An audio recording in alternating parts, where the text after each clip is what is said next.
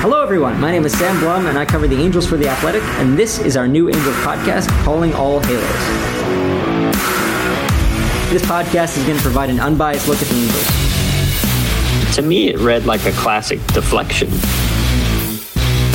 I think a lot of the answers, if you really parse through every word he said, makes me believe that, you know, this is not a big market team.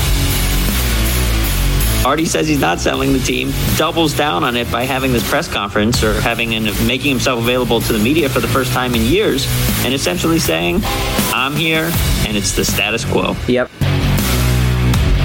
You know, the old saying is, "If it ain't broke, don't fix it." But with the Angels, it's like they just they're just totally dilute, deluded to the fact that it is broke, right?